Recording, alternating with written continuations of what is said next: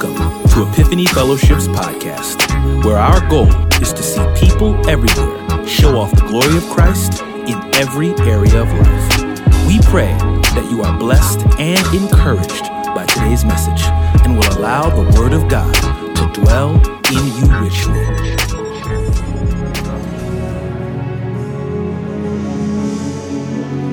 Amen. Amen. I love, um, well, let's praise God for Doxa today. I think uh, so many times we miss like the work that's done behind the scenes. And um, I came in early today and heard them rehearsing, and, and I was blessed just with the rehearsal. It's like I got a double portion today, so I'm grateful. I'm grateful for the song selection. Um, I always tell Pastor Vern when he goes old school, I like him throwing that I surrender all, because I I grew up singing that song. I've sang it so much, but there's a whole lot of days, I don't know about y'all, where I didn't surrender all. Uh, there's a whole lot of days I didn't believe he was a healer, he was a deliverer. There's a lot of days there where I tried to be a glory thief and um, I tried to steal from the Lord, right? We talk about the glorification of God, how we give God glory, like the moon doesn't give off light, it just gives off light, it reflects from the sun. But so many days, unlike the moon, I thought I was giving off light. So I don't know about y'all. So I, I was blessed by that today. So thank you. Thank you. So thank you for commitment. Uh, the musicians that come in, I don't think uh, we even respect that enough, how much work they put in, even through these last 18 months, right? Yeah. When I was sitting comfortable at home watching YouTube, they were in there putting something in during the week. So thank you so much. Thank you for your commitment um, and service. Um, I know you're surprised to see me up here. That's what's up. I'm gonna bring the word of God today. Yeah. I've been blessed, as have you, through this deconstruction um, series. It's been awesome. Um, this is a one off message, but I think it all applies, right? Because that deconstruction, I think, has blessed us all to really search what the truth really is. And I think uh, that's what we're going to talk about today. We're coming from the book of Joshua. If you could uh, turn me to Joshua, just you can keep your seats. I'll go ahead and read for your hearing. It's just one verse. Uh, the verse is Joshua chapter 1, Joshua chapter 1, verse 8. And it reads This book of instruction must not depart from your mouth. You are to meditate on it day and night, so that you may carefully observe everything written in it. For then you will prosper and succeed in whatever you do. If you would just be patient with me today, I'm going to spend a few minutes talking about what God's blueprint is for success. God's blueprint for success. Let us pray. Dear Lord, I just thank you uh, just for another opportunity. Thank you, Lord, for allowing us to uh, just allowing us to give you praise, allowing us to worship you. Thank you, Lord, for uh, a place we could come and we can come together, Lord. We don't we don't count that uh, without understanding what the cost was for us to be here, Lord. The cost was you giving up your life for us, Lord. The cost was you uh, uh, leaving heaven, coming down here and being born of a woman you created, Lord. And again, like we said earlier today, dying on the hill you made. We just thank you, Lord. Thank you, Lord, for, uh, for blessing us. And I pray, Lord, that all I say, all we do, would give you glory. In Jesus' name we pray. Amen. Amen. Um, in uh, 1964, February 1964, Cassius Clay, later who changed his name to Muhammad Ali, was he was preparing for the biggest fight of his life. He was a new professional, gold medal gold medal winner in the Olympics, and he's fighting Sonny Liston. And Sonny Liston was like that era's version of Mike Tyson. If you remember Mike Tyson back in the day, sadly we don't have a heavyweight with that kind of uh, uh, bravado now. But Sonny Liston was a bruiser. He was a bully, and uh, this uh, this small uh, a virtually small heavyweight named Cassius Clay was coming along, a newcomer, and he had the audacity to brag that Sonny Liston was going to go down in eight because I'm great. And if you've seen any video from Muhammad Ali, I didn't do it justice. He said he's going to go down in eight because I'm great. Well, he actually came through with it. And in seven rounds, he had a technical knockout of Sonny Liston. And after the fight, he was bragging at his post conference uh, or the post fight press conferences. And then he had even more to say. He said, he said, and then I'm the greatest of greatest of all time. I'm the greatest of all time. The GOAT. The phrase GOAT was born. At a time when black men were often demeaned or discriminated, grown men being called boy, leaders like Medgar Evers, murder for just trying to get black citizens the right to vote, churches being bombed, little girls being killed. This black man had the nerve to say, I'm the greatest of all time, and boldly say it. To consolidate and license his intellectual property in 1992, his wife actually coined that phrase. She incorporated that phrase and CNN Money reports that he got $50 million in uh, 2006 just to use his likeness and just to use that the, the words that he used. When, um, uh, although it came about in 1964, you really didn't hear a lot about GOAT. I know we hear it now, but didn't hear a lot about GOAT until early 2000s when uh, LL Cool J, I know some of you think he's just an actor, but he used to be a rapper. He, uh, he came out with that GOAT album, and uh, when he was interviewed with Rolling Stone, he said, uh, There be no Mama Said Knock You Out, one of his biggest hits, and there be no GOAT phrase if it wasn't coined for Muhammad Ali. It seems you can't go anywhere today, though, without seeing or hearing someone's opinion about a GOAT. Everyone claims to have personal insight and the secret to success. There are more books than you can count in bookstores and libraries. Every day, another podcast is formed, another YouTube channel, Instagram, TikTok, all these accounts to share their wisdom about being a success. We can find countless videos celebrating uh, legends like Kobe Bryant in his early morning workouts, right? Steve Jobs and uh, his, his uh, uh, founder, he was the founder of Apple and he had this unique management style. We got all these wealthy people that you probably never heard of. You don't even know if they really are millionaires, but they share their investment strategies online. We can see that, right? Everybody wants to be the greatest. In every sphere of endeavor, we have examples of success that, hold, that are held up for models for us to follow.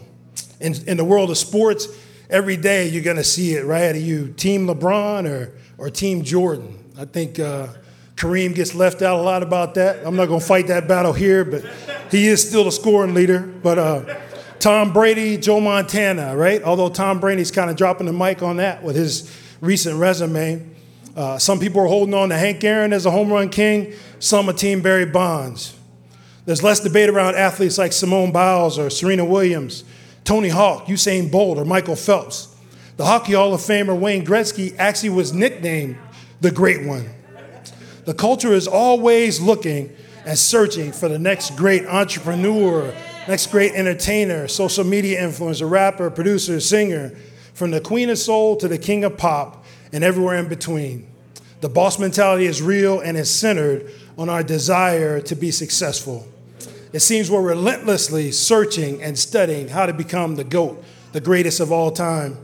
Well, the good news is the Word of God has an answer for us. In the book of Joshua, we find a clear blueprint, God's blueprint for how to become a GOAT. Let's begin by defining success. What does success mean? Well, a simple Webster's uh, dictionary definition says the fact of getting or achieving wealth, respect, or fame, the correct or de- desired result for an attempt. And uh, if we look at the actual passage of scripture that I read today from uh, Joshua 1 8, the Hebrew word used for success here means to have insight, wisdom, understanding, to prosper, potent capacity to understand and so exercise skill in life, caused by proper training and teaching, enhanced by careful observation. Well, to quote the great King Solomon in the book of Ecclesiastes, the sum of the matter, or the conclusion of the matter, is this. I've formed a biblical definition of success for our purpose today, and it's the result, success is the result of totally surrendering our speech, thoughts, and actions to the will of God. A biblical definition of success is the result of totally surrendering our speech, thought, and actions to the will of God. In other words, God's blueprint for success, the path to greatest path to the greatness, the road to the correct or desired result, according to the word of God in Joshua, is in our mouth, it's in our mind, and it's in our mission. We must speak the word of God with our mouth we must meditate on the Word of God with our mind, and we have to obey the Word of God in our mission. The conditional promise that God is making here means if we continually speak the Word, if we continually meditate on the Word, and we obey the Word, we will succeed. Now, don't, don't get twisted. Don't, nobody call back and tell Pastor E. Pastor Mark lost his mind. He's, he's on a whole nother tip today.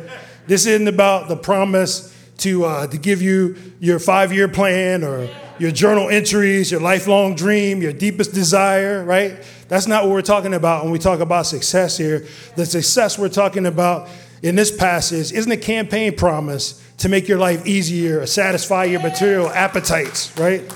It's a promise to succeed by surrendering to the will of God.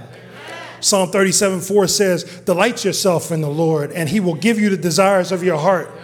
You know, there's a selfish way we can um, we can interpret that passage of scripture. Like, if we delight ourselves in the Lord, if we if we do this, it's transactional, right? He'll do this. He'll give me what I want. But I think if we look more at a more consistent interpretation, I know the ladies were uh, uh, preparing for salt. I know in our household, since I'm surrounded by ladies now, my son has abandoned me. But uh, as they were preparing for salt this week, I heard them going through catechisms. Like, wow. So I'll start it and see if the ladies can finish it. But the chief purpose of man is. Right. Amen. There we go. All right. And uh, brothers, you can get in this Joshua this week too. So I'm not letting humanity off the hook. But um, the chief purpose of man is to glorify God, not to satisfy our desires. I think a better interpretation of that scripture, or I know a better interpretation of that scripture that falls more in line is more like if we delight ourselves in the Lord, He'll give us desire. In the same way, a commander gives a soldier his, his, his marching orders so he can complete the mission that will accomplish the objective for the army, right? That's where we're to get it. He's to shape us. Where do I get that from? Well, I get that from the fact that Jesus said, Abide in me and I in you. The branch can't give fruit by itself. He's the vine, we are the branches. And then he tied it up by saying, The Father prunes so that you can bear much fruit.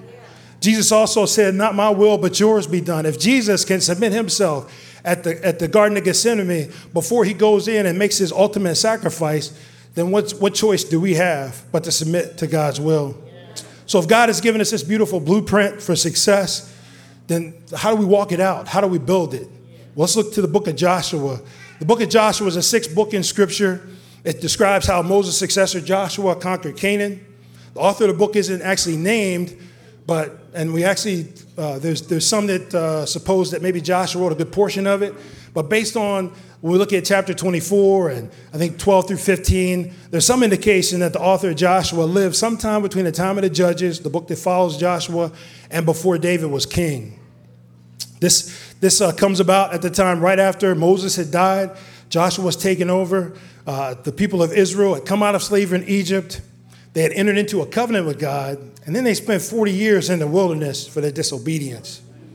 Now they're on the verge of taking the land that the Lord had promised Abraham back in Genesis 15. Now, these are the children of a generation that failed God. If you go back to Numbers 14, you can see that it was time to take the land actually back then and when Moses sent some spies out, he sent 12 spies out to spy the land, and they came back, and 10 of them had no courage. They had no belief. They had no faith. They said, These people see us as grasshoppers. Not that they were grasshoppers, but they see us as grasshoppers. They didn't see God's plan to take this land, they didn't see his ability to take the land. But two relented. There was, there was uh, Joshua and Caleb, and they said, No, God has given us the land. He can give it. He can give it to us now. Let's do it. Not only did the others disagree, but the Bible says the whole congregation was going to stone them. So you can imagine how the Lord, how the Lord uh, reacted to that. He was so enraged. He was so enraged at their disbelief, at their disrespect, at their lack of faith, that he was going to wipe out the whole clan. He said, Moses, I'll start over with you. It's over. I'm done with them. And Moses actually interceded for them. He said, Lord, the word's to get out back to Egypt, right? Like, you can't just leave us out here like this.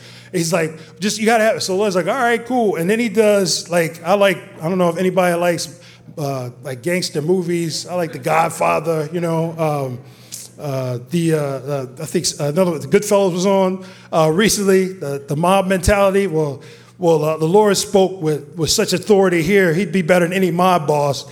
He says in Numbers 14, "Your bodies will fall in this wilderness." and your children will suffer for your faithlessness for 40 years. One year for every day you spied the land. Now that's that's real right there, right? That's real. Not only that, he said anybody over the age of 20 without faith is out. And I'm gonna walk y'all around until that generation falls before you're able to come into the land. So that's who we're talking about here. The people that are, that are speaking in this Joshua chapter 1 is a generation that came after their fathers had failed. They came out, they walked around the desert, they wandered around uh, being taken care of, being loved by God, but they also walked around carrying the weight of their father's failure.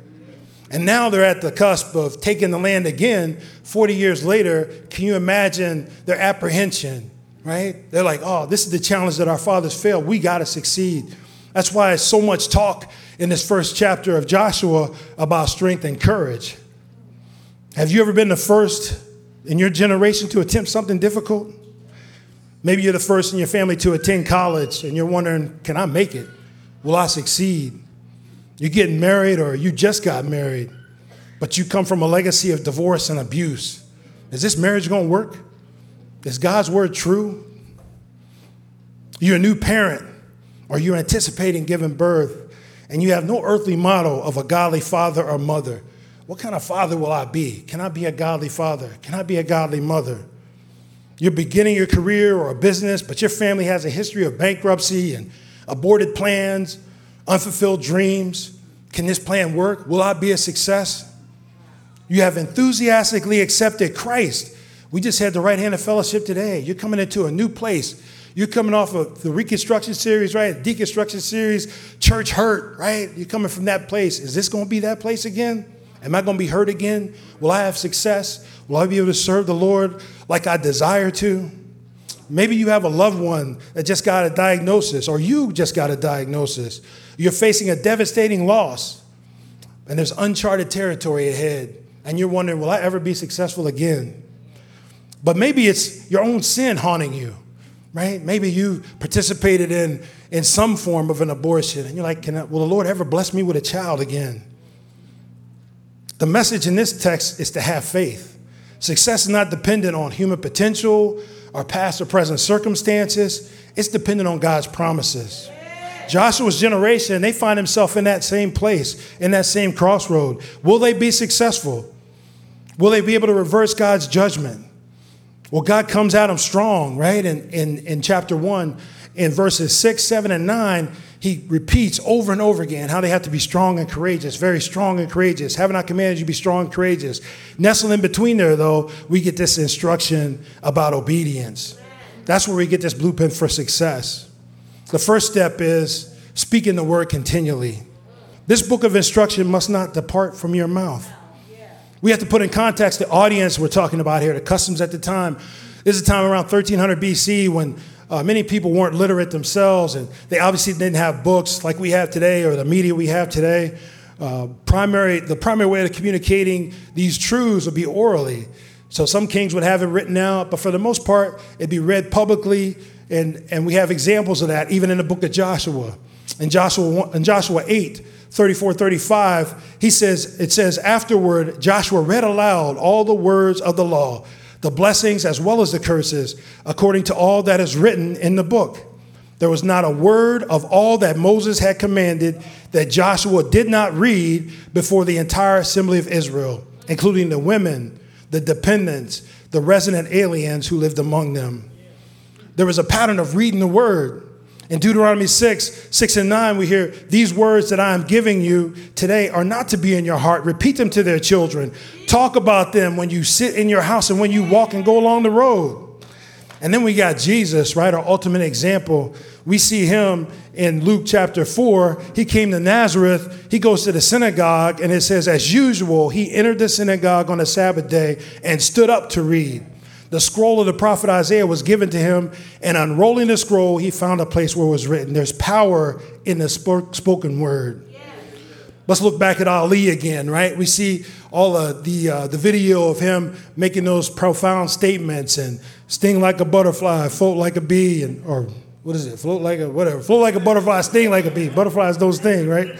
But um, he had a he had a great team around him, right? He had Angelo Dundee was his trainer. He was a great trainer. Actually trained some uh, championship fighters. One of his sparring partners was was Larry Holmes, who became a champion himself. But lesser known member of that team was this guy named Bundini Brown, Drew Bundini Brown. Anybody know Bundini Brown?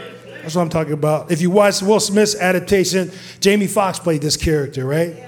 You see, Bundini was technically on the books, he was an assistant trainer, but really he was a hype man, right?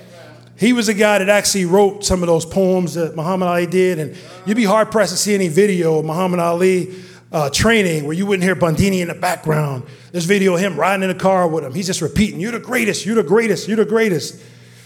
That, that begs the question who, who's our Bundini Brown, right? Who, who are we listening to? Who's in our ear, right? What are they telling us? Are they hyping us up? Well, you're the greatest, you're the greatest, you're the greatest? Are they hyping us up, inspired by the Holy Spirit, telling us to, to submit ourselves to God, to do what God says do, right? Are they challenging us? When we get tired, do we have somebody continuing to press with the word? Or are we a Bundini Brown for somebody else? Do you got a word when somebody else comes to you? It's important for us to also speak the word because it has to be heard, right? We encourage each other in community. You can't get clean water from a dirty hose. I heard that a long time ago. I was like, that's pretty good. So if you don't have somebody speaking truth to you, how do you expect to be clean?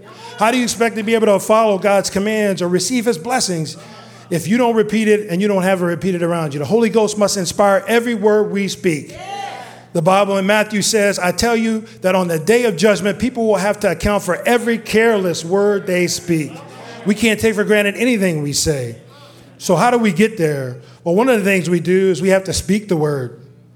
We have to read the word out loud in our homes, not just at church. The only place you hear the word spoken can't be here. Even in your quiet time, hear yourself read the word of God. We need to, we need to speak the word of God in our counsel.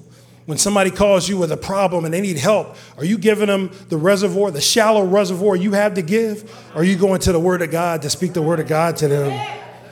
We have to we have to, to hear the word of God in our media, right? There's so much, so many times I, I'm, I'm there. I'll, I'll binge watch with the best of them, but are we binge watching the word of God or what somebody says is the word of God? It's important for us to speak the word. It's important for us to hear the word, but it's also important for us to meditate on it. Uh, meditating on it day and night is, is a process similar to, well, actually, first, the Hebrew word for meditate in this case is to utter a sound, to moan, to meditate, the act of thoughtful deliberation with the implication of speaking to oneself. Meditation takes time and commitment.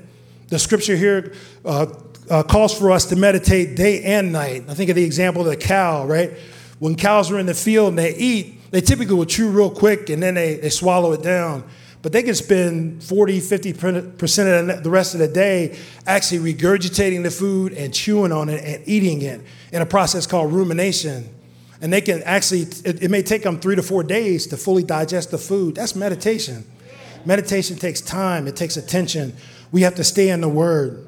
It's not a speed read the text. It's not hum, it's it's not checking off a devotional task for the day. It's humbly waiting on God to speak. You got to think about meditation like we're filling up the reservoir, right? So that when the challenges do come, it's like you may not be getting your your uh, your deliverance. You may not be getting the desired result. You may not be getting the success because you haven't filled your reservoir. How happy is the one who does not walk in the counsel of the ungodly, or stand in the pathway of sinners, or sit in the company of mockers. Instead, his delight is in the Lord's instruction and he meditates on it day and night. Psalm 1 and 2. Meditate. Philippians 4 8 says, Finally, brothers and sisters, whatever is true, honorable, just, pure, lovely, whatever is commendable, if there's any moral excellence, anything praiseworthy, dwell on these things. Meditating on Scripture gives us clarity in decision making. It lifts our mood. It multiplies the fruits of the Spirit in our lives. Meditating on the Word is what strengthens our foundation, but it takes time. I can remember uh, when I was a young young pilot in the Air Force, we would one of my favorite uh, missions to fly was we called it a grocery run. We'd spend like a week in the Caribbean and we'd pick up pick up groceries or supplies of some base on the East Coast, and we'd go down and, and just deliver them all the way down. I didn't see Pastor uh, Pastor Guest here, but from all the way from Puerto Rico to Trinidad. We just every day we fly low over the islands. The weather is always nice. I really enjoyed it. On one such day, we just pick up our supplies in Florida. We head out and crack in the windshield right in front of me, and it gets bigger and bigger. We got well, we got to land somewhere and get it fixed. We stop in somewhere to get it fixed, and I'm I'm of the mindset, being young in the game, I'm like, Let's pop that windshield up, pop one in, let's go. We got a week in Puerto Rico we're looking forward to. And uh, I was, you can imagine my heartbreak when the technician comes to me and says, based on the time it gets the part and the curing, it's gonna be 24 hours before we can go. I'm gonna lose good two days this week because the windshield broke. Well, why is that? What is this curing thing he's talking about? Curing is a process during which a chemical reaction, such as a polymerization or a physical action, such as evaporation, takes place, resulting in a tougher, more stable linkage. Our meditation is what allows the Word of God to cure in our spirit, not be rushed. It's important for us to meditate the same way it was important for that windshield to clear because if you know that the, the, uh, the signs behind an airplane, it's like it's really a tube that's sealed up and it's forced pressure with air. And if that window hadn't cured, it would have popped right out, right in front of my face, right? It's, it's important for us to do that. So, what do we do when the pressures of life encounter us? Have we meditated? Meditation is deep contemplation that leads us to obedience. Meditation draws our heart to God. It shapes our thoughts. It controls our tongue. We can't control our. T- are you meditating on Scripture? You can't break that bad habit. Are you meditating on Scripture? Meditation is a tool that adds in the process of sanctification by curing the Word of God in our hearts. Meditation deepens the reservoir. We meditate, we equip ourselves for the battle. So we need to meditate daily. Search the scriptures for answers before consulting your crew or social media. Ruminate on God's word. Chew it and rechew it till you get all the nutrients out. So as we walk it through this passage, we see we need to speak the word, right? We need to meditate on the word. But now we get down to the to the to the action of it, right? We need to actually obey the word. Remember, it's, it's a conditional promise, right? We have to be careful to do all that's in the word. Being obedient is about being a truth teller. We have to be honest about our propensity for sin. We have to realize obedience is work because we're fighting against our own flesh. Obedience is a high regard for God's word. 2 Timothy 3 says, All scripture is inspired by God and is profitable for teaching, for rebuking, for correcting, for training in righteousness. The scripture says we must be careful to do all that's in it. Obedience takes careful attention and wisdom. You know, when diplomats or, or military members serve in foreign countries, they have to be educated in local customs and courtesies to avoid offending their host. They have to uh, learn how to sit how to eat, right? How to gesture, hello and goodbye, the things to do to be, to be polite, and that makes them effective ambassadors. Well, Jesus said, if you love me, keep my commandments. That takes careful attention, right? That's not what our flesh desires. We have to be careful to do those things that the, that the word requires of us. We have to be careful to love God with all our heart, all our mind, and our strength, and our neighbor as ourselves. We have to be careful to do that. We have to be careful because it's not our nature to forgive our enemies or love those that spitefully use us. It's not in our nature. We have to be careful to die to ourselves, to be content in whatever state we're in. We have to be careful to trust God to avenge us because the word says, Vengeance is mine, I will repay. We have to be careful to be a cheerful and sacrificial giver. That takes careful effort. To mourn with hope of the resurrection. That takes careful effort. To endure trials as a good soldier counting it all joy as the Lord works perfection in us. Obedience is so hard because, and, and God knows it's hard, so He gives us what we need. That Psalms 119 or 119.9, it says, How can a young man keep his way pure? By keeping your word. I have sought you with my heart, all my heart. Don't let me wander from your commands. God knows we can't even muster the strength to do what we need. So he says, finally, be strengthened by the Lord and by his vast strength. In Philippians 4, he says, I am able to do all things through Christ who strengthens me. You know, I, um, had a, I recently had a, a, a, broken filling in, in my tooth, and I uh, went in to get it repaired. And the dentist uh, was actually to redo the filling and put it in, but she said, Hey, we, we got pretty close to the nerve, so if you feel anything in the next five days or so, just give us a call back. And sure enough, next two, three days, I was feeling something. So I go back to the dentist, and sure enough, I got to get that root canal. Um, I'm sensitive to everything before the root canal, but when I talked to the oral surgeon, he said, Well, the root canal, the long and short of it is they're going to gut the tooth, take that nerve out so I don't have the sensitivity anymore. And it worked. It's great. I can, I can drink the hot and the cold right now. It's amazing. But that's what sin does. Sin removes our sensitivity to God's word and the conviction of the Holy Spirit. So we don't want to get a root canal in our in our spirit. We no longer hold God in high regard then. We operate as our own God. You know, Philippians says their end is destruction. Their God is their stomach. Their glory is in their shame and their focus on earthly things. That's why when we speak the word, we meditate on the word, when we're careful to obey the word, we can be, we can be, we, we actually will have success. So we need to speak the word, we need to meditate on the word, and we have to carefully obey the word.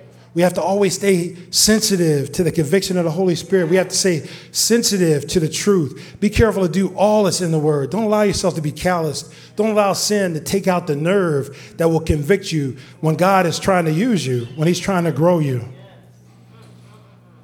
So we get to a place now where we're kind of we're following that blueprint. We're, we're, we're doing what the Lord said do, right? We're, we're speaking the word, not just, not just in our hearing, or not just for us speaking, but also in our hearing. We, we actually are meditating on the word. We got time. We begin to see some deliverance. We're, we're careful to be obedient to the word, but we still fail. We still sin. Sometimes, sometimes we miss. Sometimes we lose concentration. Sometimes we say a flippant word. Sometimes we don't act out what we intend to act out. Our God is so good that not only does He give us clear instruction, He's demonstrated us what it takes to be great. You see, no matter how much effort we give, He knows we're going to fall short. He knows we don't have what it takes to do it. That's why He's there for us.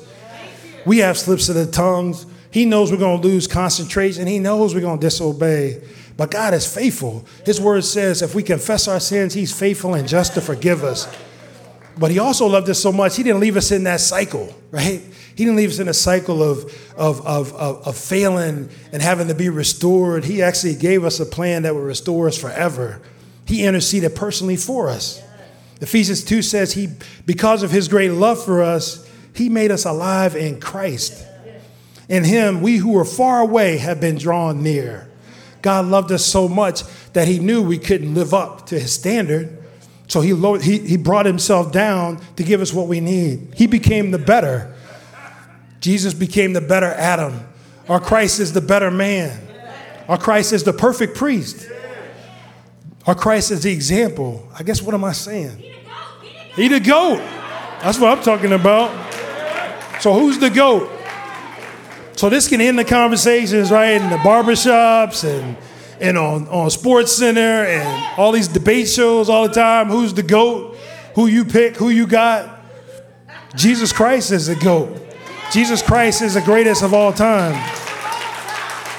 But but there's some irony in that, right? Because he didn't even get to be the goat like like we expect the goats, right? How do we define goat? The guy with the most rings, the guy with the scoring title, the guy with the most money and cars. That's the goat, right? Nah, he didn't he didn't come down like that. The, the, the way our God became the goat is he became a lamb. Hmm. See, I, I, I love just thinking about even a story of, man, we how, how we mess it up so much thinking that that God is, I mean, God in his riches, right? In his glory it's amazing. But what did he do when he came here? He came down to the ghetto, right? Like, and not only did he come to the ghetto, he was homeless in the ghetto. Right? So that's the guy we're talking about. So it's not a requirement to have means. It doesn't matter where you come from, what your family history is, going back even to the beginning. If you're questioning your success, if you're questioning whether you can make it, God is showing you, hey, I came down to the lowest of the low. I was born in a place and didn't even have a bed, right? I operated in life and ministry with no place. The Bible says he had no place to lay his head. Not only that, but he submitted himself even to those who should have recognized him and didn't. Like, what kind of God does it take not to just strike some fool who should be able to see who you are? Because they know your word, right? They've studied it, but they've put in their, they've, they've, they worship themselves so much they can't see your existence in flesh. Our God became the lamb for us, He became a high priest for us. Christ was tempted like, tempted like us, but He had no sin. So he knows what we go through. Christ is a goat because he became the lamb, and that lamb gave up his blood so that we could have eternal life. That lamb took all of our sin on himself. That lamb believed. That lamb, that lamb gave us something to believe in. That lamb gave us something to trust. We can change our definition of success because of the real goat, the real greatest of all times. And now we can stop trying to be the goat, right? We don't have to, we don't have to be the goat. We don't have to worry about who that is. We can just worship the goat. We can just try to look like the goat. That's what discipleship is, right? So what did he do? That's what we do. That's what a goat is. The greatest all time is uh, absolutely Jesus. If I was in the old church now, I'll go through that run. Y'all heard it. He came through 42 generations, right? He was conceived by the Holy Spirit. I can't I always tell him I can't hoop. Hooping is singing. I can't sing. But but if I was gonna hoop, I would say he came down through 42 generations. He was conceived by the Holy Spirit, born in a barn and placed in a manger. He had no place. Come on now. No place to lay his head. He was beaten. He was stripped. He was humiliated. He was betrayed and abandoned. And then he was hung on a tree. Watch this for you and for me. That's who the GOAT is. That's who the greatest of all time is. That's our Lord and Savior. So when you're trying to find out who the GOAT is, it's obvious. It's all in the book. It's all in the book. So it's important for us to speak the Word of God. It's important for us to meditate on the Word of God. And it's important for us to be careful to do all that's in it.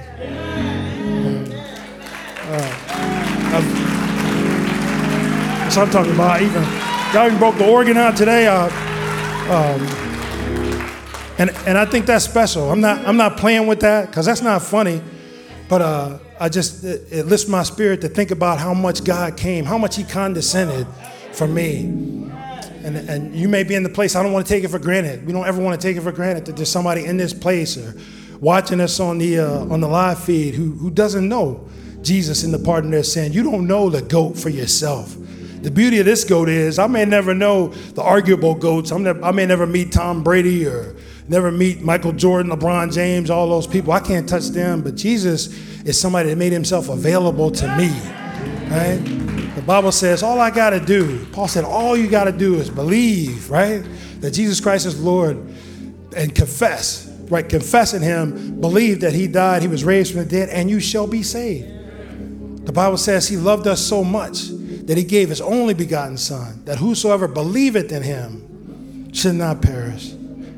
So you may be out there today and wondering, what do I need to do? That's all you got to do. You got to confess and believe. If there's anyone in the house tonight that, or today that, uh, that wants to uh, find out what it means, you want to meet that goat, you just raise your hand now, please. We'll have somebody come talk to you. We'll have a link online you can uh, connect with. We'd love to hear from you, to talk to you, to show you what it means to connect with the real greatest of all time, to show you what true success means following the will of God. Is there one?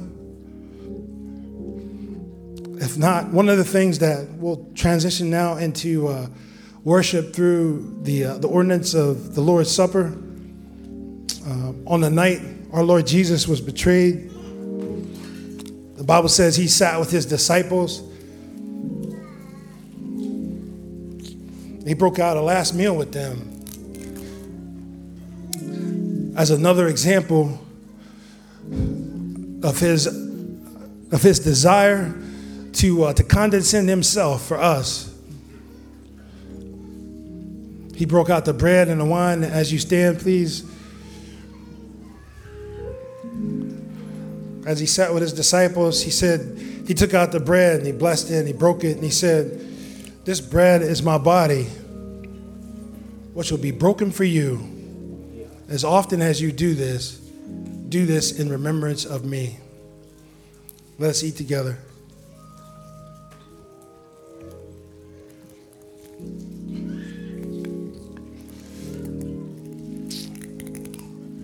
And then our Lord Jesus took the cup and he said, This cup is a new covenant in my blood, the blood that was shared to save us from the penalty of sin.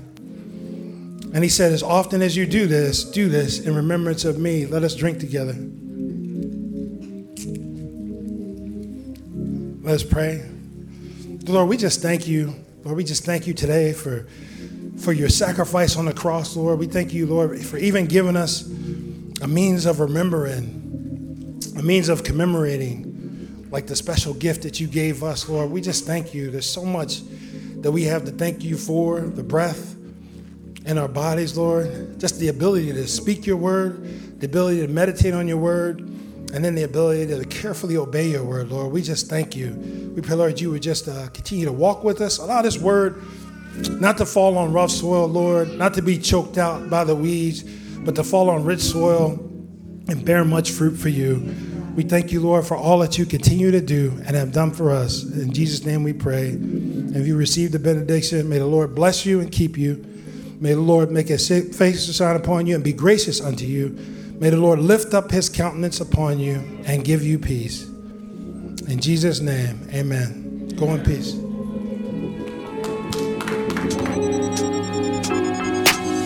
Hello, this is Dr. Eric Mason, founder of Passive Epiphany Fellowship. Thank you for tuning in today. Hopefully, the Word of God was a blessing to you. Also, if you want to help us build the kingdom from Philly and beyond, particularly in inner cities, partner with us today. And if you don't know Jesus as Savior, based on his death, burial, and resurrection, place your confidence in him and go from spiritual death to spiritual life. Tune in next time so we can see you go from spiritual infancy to spiritual maturity. God bless you. Take care. We love you.